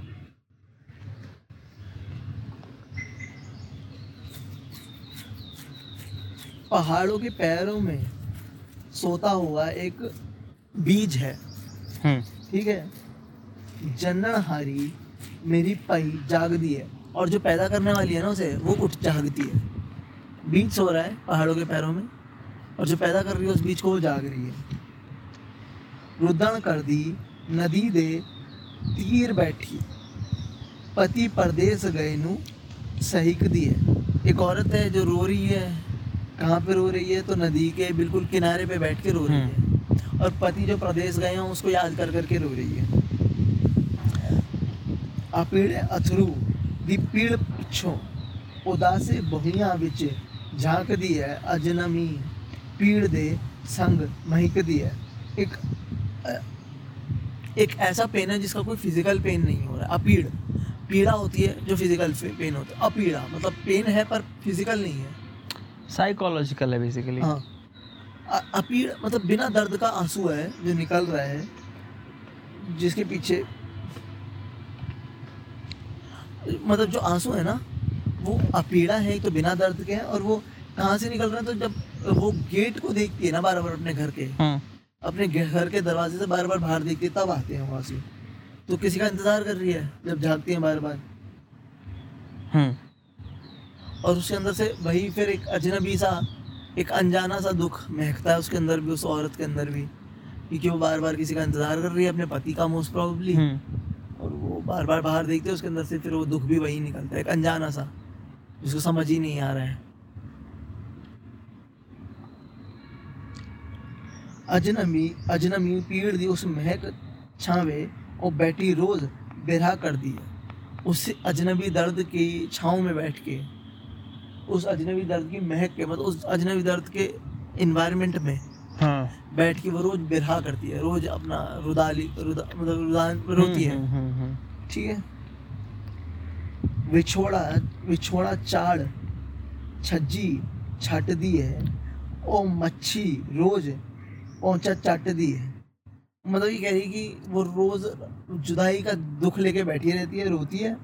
जैसे कि एक मछली पानी में से निकाल दी गई है तो अब ज़मीन ज- जो उसके साथ पानी बाहर आया था ना उसी को ही चाट रही है वो बस मछली। अच्छा। उसी से ही ज़िंदा बचने की कोशिश कर रही है। कोई दुखदा गीत चक्की पीस दी है कोई उहदा रोज चुल्ला बाल दी है नदी विच रोज तारे तारे रोड़ दी है। तो कह रही है कि कोई दुखदा गीत चक्की पीस द- जैसे कोई चक्की कांस्टेंट चक्की पीस रही है दुख की। हम्म हम्म। समझ जैसे कांस्टेंट चले जा रहे ज़रूरी भी है चक्की पीसना। पेट भरने के लिए और वही ऐसा कोई चक्की पीसे जा रही है रोज अंदर दिल में। कुछ पेन हो रहा है क्योंकि चक्की पीसना बहुत मेहनत का ही काम होता है। हाँ। फ़िज़िकल लेबर और और जिसका सहारा था वो अब नहीं रहा। हाँ। ठीक है? और फिर उसी चक्की के आटे से चूल्हा भी जलाती है और चूल्हा उसी के लिए जलाती है। हम्म। खाना भी बनाती है।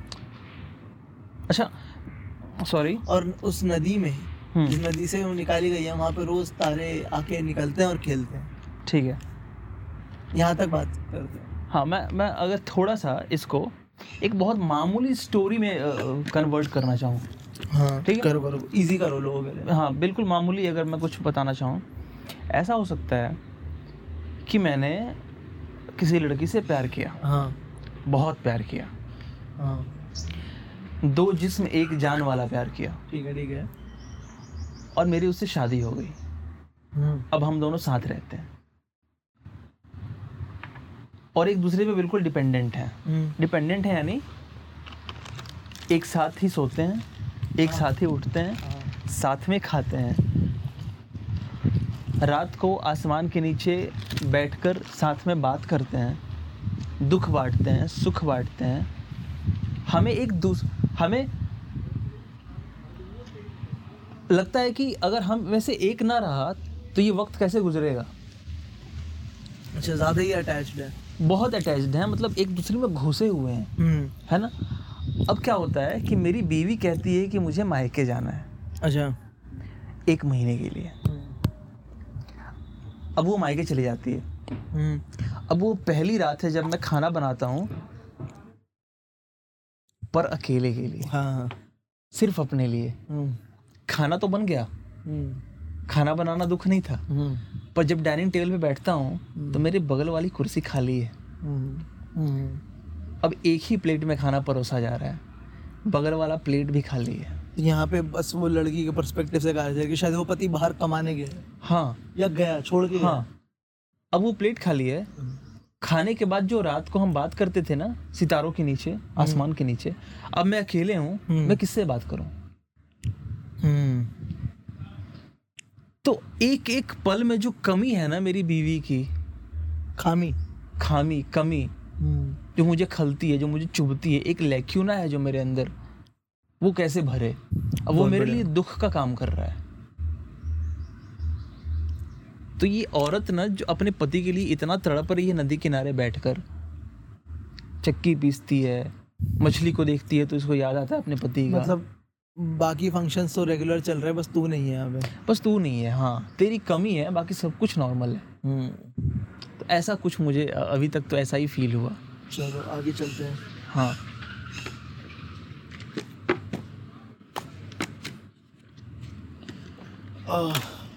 पेन गिर गया। चलो कोई नदी चो रोज सूरज कट दी है। अजनबी पीड़ दा मोह लभदी है। अजनबी पीड़ दा मुँह काट दिए कज दिए। कह रही है कि रोज सूरज से है ना रोज हम्म। सूरज पानी में से खुद ही निकालती है। हम्म। मतलब रोज शायद उस नदी के किनारे बैठी रहती है। हम्म। जहाँ से वो सूरज उगता देखती थी। हाँ। खुद ही शायद नदी में से पानी निकाल सूरज निकाल रही है।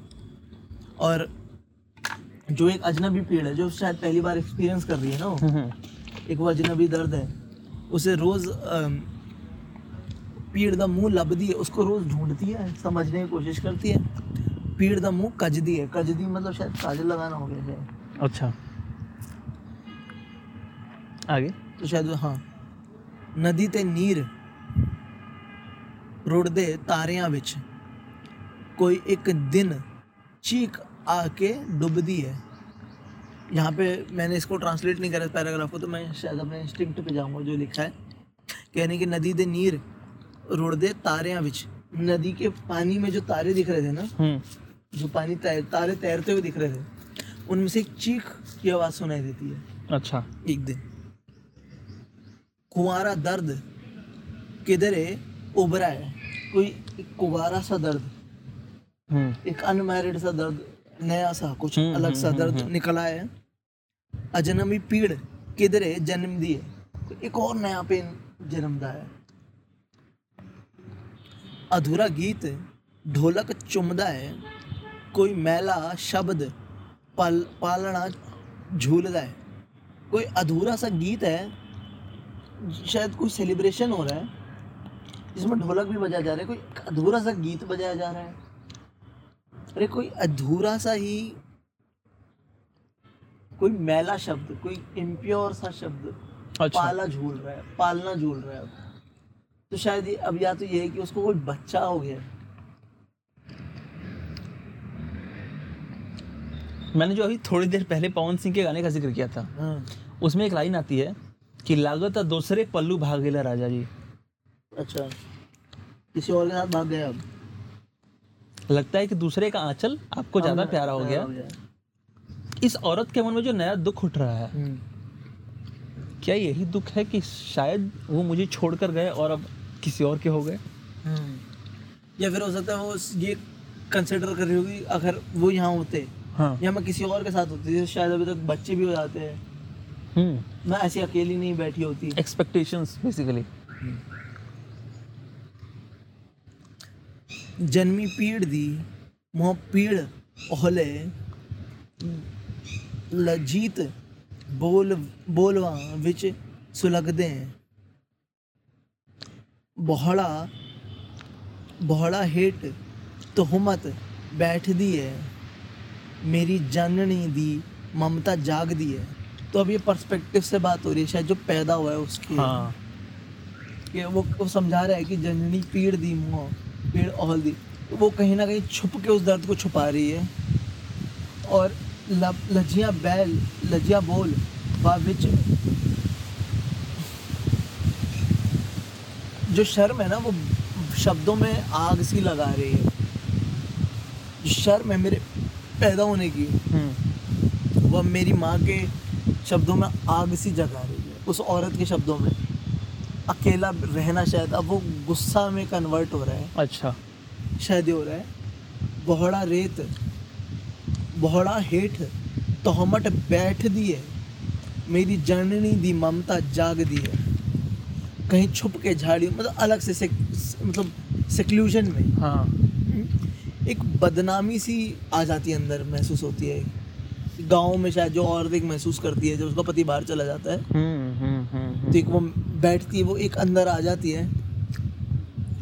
और मेरी जो जननी है ना जिसने मुझे पैदा करा है शायद ये जो प्रोडक्ट है शादी का हाँ। उस औरत की अब ममता जाग रही इसी के लिए ही अकेलेपन के लिए या तो ये पैदा जो हुआ है बीच में ये जो डिस्टेंस अब पैदा हो गया है बीच में। उसके लिए एक ममता सी जाग रही है। या फिर क्या पता लिटरली एक बच्चा पैदा हुआ हो। हो सकता है। तो उसके लिए उस औरत में ममता जाग रही है। पहले उसके लिए उसके लिए डिस्कस था इस औरत के मन हम्म। में कि ये क्या है। अब धीरे धीरे ममता जाग अब रही है। ममता जाग रही है प्यार जाग रहा है। दुध दे बिरच देह ते झूल देने। कोई कच्चा नहूं न नहुंदर मारदा है मतलब ये कह रहे हैं कि दूध है जो वो पेड़ों से झूल रहा है।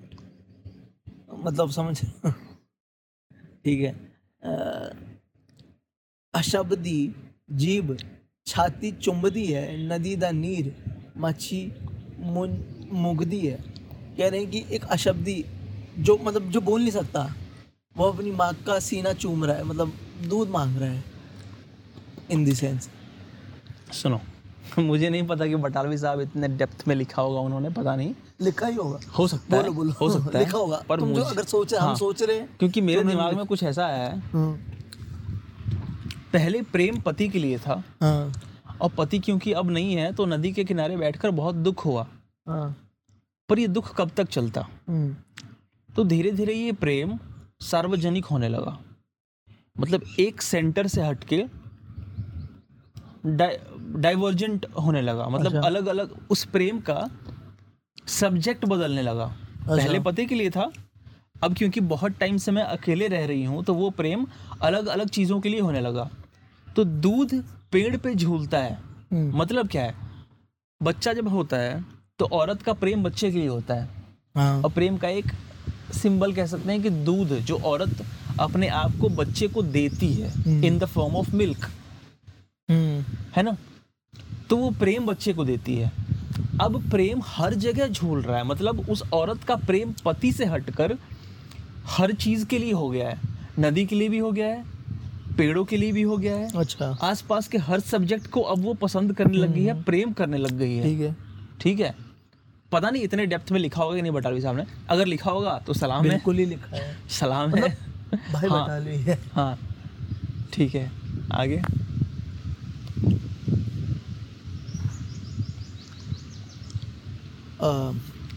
ਉਦਾਸੇ ਬੁਹਿਆਂ ਦੀ ਵਹਿਲ ਵਿੱਚੋਂ ਅਛਾਣਾ ਗੀਤ ਬਾਹਰ ਬਾਹਰ ਝ- झांकदा है वो कह रहे हैं कि उदासे बुहियाँ मतलब उदास चेहरों में से उदास चेहरों में से ए, कोई भावर सा हाँ निकलता है दी विच वो बाह में से निकलता है और कोई आधा सा गीत कोई मतलब कंप्लीट गीत नहीं है बट कोई आधा अधूरा सा गीत बाहर निकल के आ रहा है अब। हाँ। समझ उस बावर में से ठीक है उदास चेहरे के उदास होठों के उस भावर में से कोई आधा अधूरा सा एक इनकम्प्लीट सा गीत निकल के बाहर आ रहा है। अधूरा शब्द वेहड़े वेहड़े खेड़दा है तोतली जीभ घर विच उगदी है। कि अब ये जो अधूरे से शब्द वाली जीव है ना जो तुतला रही है जब घर के आँगन में खेल रही है और तोतली जी हाँ मतलब और तोतली सी जीप मतलब बच्चे की जीप तोतली होती है ना बच्चे तोतले होते हैं ना तो वो अब घर में उग रही है वो मतलब जैसे कुछ अच्छा। बड़ा हो रहा है अब बच्चा बड़ा हो रहा है शायद शायद ये दुख बड़ा हो रहा है या हाँ, फिर ये हाँ, हाँ। जुदाई बड़ी हो रही है हाँ, क्या? हाँ, हो सकता है बिल्कुल। क्या वो उस, उसको अलग रहने को ही पाल रही है अब उसको मज़ा उस अच्छा उसमें लग रहा है। हम्म, एकांत ज़्यादा अच्छा लग रहा है हाँ। कह सकते हैं। हाँ, वो एक्सेप्टेंस ला रही है उसको एक्सेप्टेंस ला रही है। अभौदी पीड़ दंदी कटदी है नदी दा मोह नदी दा मोह मच्छी छड़ दी है। अरे वाह। अबोधी हाँ। पीड़ अबोधी पीड़ मतलब जिसमें अक्ल ही नहीं है। अबोधी मतलब जो समझ नहीं आ बिना अक्ल का बिना बौद्ध का पेड़ बिना पीड़ हम्म, मतलब बिना मतलब इंटेलिजेंस हाँ बिना इंटेलिजेंस का दर्द। दंदी कर दी उसमें सब दांत निकल रहे हैं। हाँ। हम्म? नदी दा मोह मछली छड़ दी है। अब जो मछली थी ना जो नदी के किनारे बैठ के रोती थी हम्म, जो मतलब ज़मीन चाट exactly, सांस हाँ. सांस लेने का अब वो शायद उस नदी का मुँह छोड़ रही है। वो छोड़ रही है। अब वो हवा में से सांस ले रही है। उसे पानी की ज़रूरत ही नहीं है। वो शायद औरत को अपने पति की ज़रूरत नहीं है उसको। करेक्ट हाँ यहाँ अगर थोड़ा सा क्लियर हुआ। हम्म। वो एक्सेप्टेंस ला रही है हाँ। इसके साथ कि हाँ मैं ऐसी जी सकती हूँ कोई दिक्कत नहीं है मुझे। ठीक है अब आखिरी पैराग्राफ पे जाते हैं। नदी विच रोज सूरज उगदा है। ਨਦੀ ਵਿੱਚ ਰੋਜ਼ ਸੂਰਜ ਉਗਦਾ ਹੈ ਨਦੀ ਵਿੱਚ ਰੋਜ਼ ਸੂਰਜ ਡੁੱਬਦਾ ਹੈ हम्म ਅਧੂਰਾ ਗੀਤ ਮਾਂ ਨੂੰ ਚੁਭਦਾ ਹੈ ਅਧੂਰਾ ਗੀਤ ਸਭ ਨੂੰ ਚੁਭਦਾ ਹੈ हम्म अधूरा गीत जग नु चुभदा है कह रहे हैं कि उसी नदी में से हाँ अब रोज सूरज निकलता है रोज सूरज डूबता भी है अब और जो अकेलेपन का जो गीत है ना अधूरे होने का हाँ। अलग होने का वो गीत मेरी माँ को भी चुभ रहा है पर उससे ज़्यादा शायद सबको भी चुभ रहा है और समाज को चुभ रहा है। हाँ मतलब पहले कहते हैं चुभता है फिर कहते हैं जग को चुभ जगह को चुभता है सबको चुभता है। है। हाँ मेरी माँ को तो चुभ रहा है पर दूसरों को भी ज़्यादा फ़र्क पड़ रहा है शायद मेरी माँ से भी ज़्यादा। मैं इसको कंक्लूड ऐसे करना चाहूँगा ना कि जब हम किसी एक पर्टिकुलर सब्जेक्ट को बहुत प्यार करते हैं। एक एक मिनट रुक जा कंक्लूजन से पहले ठीक है। मैं इतना दे दूँ कि आप मेटाफर्स का लेवल देखेंगे तो ये लिखा ही मेट इतना डेप्थ में लिखा exactly. है एग्जैक्टली सरफेस में सरफेस पे कुछ नहीं यूजुअली कविताओं में क्या होता है कि सरफेस पे एक मतलब होता है फिर आप कुरेदते जाते हो तो अंदर और मतलब निकलते हैं। इस कविता में सरफेस पे कोई मतलब ही नहीं दिख रहा मुझे तो। सिर्फ़ मेटाफोरिकल है। हाँ सिर्फ़ मेटाफोरिकल बातें हो रही है। मैं कंक्लूड ऐसे करना चाहूँगा इसको कि हमारा प्रेम किसी अच्छा प्रेम की शुरुआत कैसे होती है? सतरंगी रे गाने में गुलजार ने जैसे प्रेम के आठ स्तर दिखाए हैं। हाँ सात सात, सात सॉरी सात स्तर। वैसे ही मैं ये कहना चाहता हूँ कि उर्दू लिटरे हिंदुस्तानी लिटरेचर में ही है कि सात लेवल ऑफ़ लव लव होते हैं। तो शुरुआत होती है कैसे कि हम किसी एक सब्जेक्ट को प्यार करते अट्रैक्ट हैं? करते हैं। अट्रैक्शन नहीं मैं वो साफ़ नहीं बता रहा। मोटा मोटी बताना चाहूँ तो किसी एक सब्जेक्ट को हम प्यार करते हैं। एक्स गर्ल को प्यार करते हैं। वो गर्ल हमें छोड़कर चली जाती है। अब हम हमें लोनलीनेस का सामना करना पड़ रहा है। हम अकेले हैं हमें दुख हो रहा है दर्द हो रहा है उसके जाने का। लेकिन ये दुख और दर्द कब तक होगा? एक टाइम फ्रेम फ्रेम तक? हम्म। दस दिन एक महीना दो महीना एक साल? हम्म। उसके बाद बिरहा में हमारे जो साथी हैं यानी पेड़ हम्म। चाँद नदी। रात नदी हाँ। समाज हमें उनसे प्यार होने लगता है। अच्छा हाँ। मतलब वो प्यार उस पर्टिकुलर सब्जेक्ट से खिंच के इन सब में बट जाता है। बहुत बढ़िया हाँ। फिर हम चाँद को जिस जिस प्यार से तकते हैं हाँ हाँ हाँ। जिस एकाकीपन से तकते हैं पेड़ को जैसे छूते हैं प्रेम से है ना? हाँ। तो ये प्यार उस सब्जेक्ट से हटकर सब में बट गया। धीरे धीरे और स्टेजेस आगे बढ़े और हमें क्या लगा कि प्यार का सोर्स ना तो हमारा पति था ना चाँद ना पेड़। प्यार का सोर्स मैं ही थी। हम्म, मतलब प्यार मेरे अंदर से ही आ रहा था चाहे पति के लिए आ रहा हो चाहे पेड़ के लिए आ रहा हो चाहे चाँद के लिए आ रहा हो। हाँ हाँ। तो अब मैं सेटिस्फाइड हो गई ये सोचकर कि ना मुझे पति की ज़रूरत है हाँ। ना ही मुझे किसी और साथी की ज़रूरत है। मैं और मेरे अंदर ही सोर्स है प्यार का जो किसी के लिए कभी भी निकल सकता है। बहुत बढ़िया। तो अब मैं अकेले खुश हूँ सेटिस्फाइड हूँ। हम्म, आखिर में यही वो लाइन है कि मच्छी को नदी का मोह नहीं रहा। हाँ। है ना? अच्छा हाँ क्योंकि स्टार्टिंग में बताते हैं कि जैसे वो औरत की ज़िंदगी ऐसे हो गई जैसे वो प, प, पति का जो प्यार है वो एक नदी की तरह था और उसमें एक मछली थी। हाँ। और वो उसे बाहर निकाली गई ना जब तो तड़प रही थी वो, तड़प रही थी। वो ज़मीन को भी चाट रही थी पानी जो बचा उस Exactly. पे। और उसे पता चला कि उसकी वजह से ये सब कुछ था। हाँ। पति की वजह से नहीं था। हाँ। और वो एक्सेप्टेंस ले आई। उसने देख समझ लिया तो वो हवा में भी सांस ले रही है उसे नदी की अब ज़रूरत ही नहीं नहीं रही। क्या बात है। तो ये है। कंप्लीट मेटाफोरिकल है बहुत डीप है। और ये शायद एक मतलब है इसके शायद दस और हो। बिल्कुल हो अगर सकते हैं। इतनी डेप्थ में कुछ लिखा हुआ है तो इसके शायद अनगिनत मतलब हो सकते अगर हैं। बटाली साहब मुझे मिल जाए अभी अब तो तो उनका पैर मेरा सर। हाँ, ठीक है। क्या बात है ना। आज का आज का एपिसोड इज़ द लॉन्गेस्ट हाँ लॉन्गेस्ट एपिसोड और स्टिल ऐसा लग रहा है कि कुछ भी नहीं कर रहा है बटालियन हाँ मतलब मुझे लग रहा है कि कोई कंट्रीब्यूशन नहीं किया। अच्छा अगर एंड करना है अब थोड़ा इतना लंबा ही हो गया था और लंबा कर ही लेते हम्म। ठीक है। एंड उससे कर दो कि एक कुड़ी जिदा ना मोहब्बत गुम है। व्हाट्सएप पे भेजी थी ना? हाँ। कोई नहीं आराम से ढूंढो मिली? कि पूछ दो हाल फकीरा है।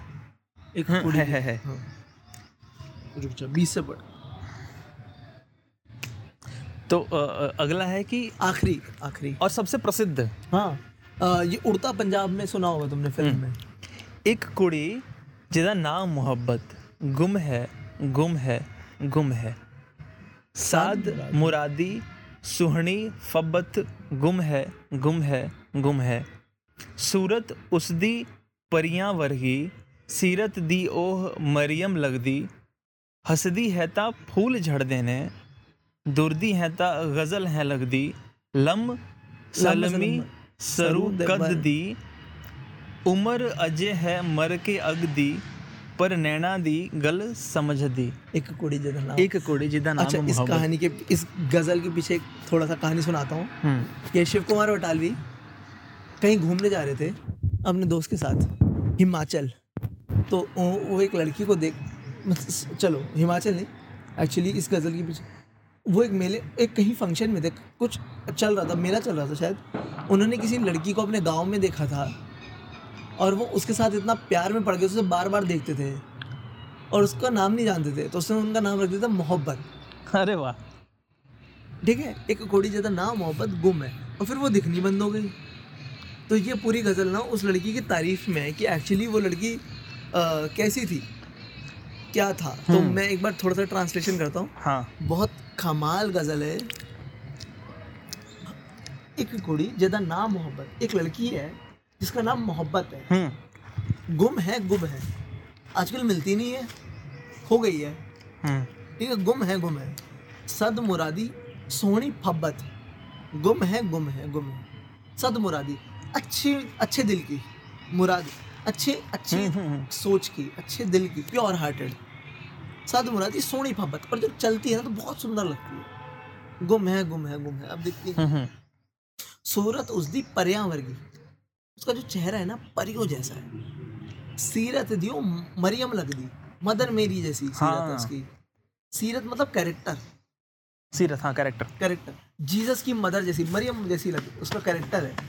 और सूरत दियो परियाँ वर्गी। क्या हंस दिए तो हंस दिए तो फूल झड़ते नहीं। जब वो हँसते हैं ना तो फूल झड़ते हैं उसके मुँह से। उसके चेहरे से फूल गिरते हैं जब वो हंस क्या बात है। तुरदी है हम्म। तो गज़ल है लगती। तुरदी है मतलब चलती है। जब वो चल के जाती है ना सामने से तो ऐसा लगता गज़ल की तरह चल के जा रही है। गज़ल में क्या होता है? राइमिंग होती है। हम्म क्या बात। मीटर होता है। तो चलती भी गज़ल की रिदम में चलती है। राइमिंग्स में चलती है। लम से लम सरू ते कद दी। सरू का पेड़ होता है सिप्रस का पेड़। हाँ। सबसे लंबा पेड़ होता है हम्म, सिप्रस का तो इतनी लंबी दिखती है इतनी खूबसूरत हाइट है उसकी कि सिप्रस के पेड़ जैसी लगती है। लम से लम सरू दे कद दी। उमर अजय है मर के अगदी पर वो आज भी ज़िंदा है आग में जल के। सिप्रस के पेड़ का सबसे ज़्यादा इस्तेमाल ही होता है उसको जलाने के लिए। तो अच्छा। लम से लम सरू दे कद दी। उमर अजय है वो आज भी यहाँ पे एक तो उमर नहीं है उमर है। अच्छा। तो उमर शायद मेरे हिसाब से शिवगोहन बटालवी जी ने खुद एक वर्ड बनाया है अमर और उमर को मिला के। तो अमर अजय है मर के अगदी वो आग में जल गई खत्म हो गई पर आज भी अमर है। और अच्छा। उमर अजय है मर के अगदी हम्म। उसकी उम्र अभी भी ज़िंदा है वो अभी भी ज़िंदा है मर के अगदी उमर अजय है मर के अगदी शायद अग, आग जो है वो समाज का या फिर उसके साथ जो भी हुआ। हम्म। आज भी उसमें पर वो ज़िंदा है उसके अंदर वही कैरेक्टर ज़िंदा है वही इंसान है उसकी खत्म नहीं हुई। वो वैसी की वैसी आज भी है। पर नैना दी गल समझ दी। इतना सब बुरा हुआ है उसके साथ। हम्म। जला दिया। मतलब जिस तरीके से भी जलाया गया है। हैं? पर नैना दी गढ़ समझ मतलब मेरी आँखों की बातें आज भी वो समझ लेती है। क्या बात। मेरी नहीं सबकी। सबकी हाँ। आँखों की बात दिल की बातें समझती है मतलब आँखों से दिल में उतरती है दिल की बातें समझती एक कुड़ी जिदा ना मोहब्बत इसको अगर लिया जाए ना समझा जाए तो ये कहीं ना कहीं वही फ़ील्ड साइड पे भी जुड़ती है। हम्म। एक बच्ची ही जो अभी पैदा भी नहीं हुई अगर उसके पर्सपेक्टिव से भी इसे पढ़ा जाए तो बिल्कुल बैठती है कि एक कुड़ी जैसा ना मोहब्बत एक बच्ची जो मोहब्बत का रीजन थी जो पैदा प्यार से हाँ, हुई थी हाँ। गुम है अब मिलती नहीं है कहाँ गई? अरे क्या बात हो गई। वाह कमाल कनेक्ट किया तुमने। हाँ थी सोनी फब्बत। बच्चा जो भी पैदा भी नहीं हो तो अच्छे दिल का होगा ना। हाँ। सोनी फब्बत और सुंदर ही हो गया पैदा हो छोटा बच्चा तो सुंदर ही होता है ना। गुम है गुम है गुम है। मिल नहीं रहा। सूरत उसकी परियाँ वर्गी सीरत दी वो मरियम लग दी बिल्कुल एक बच्ची जो अभी पैदा ही नहीं हुई वो सुंदर ही तो है यार।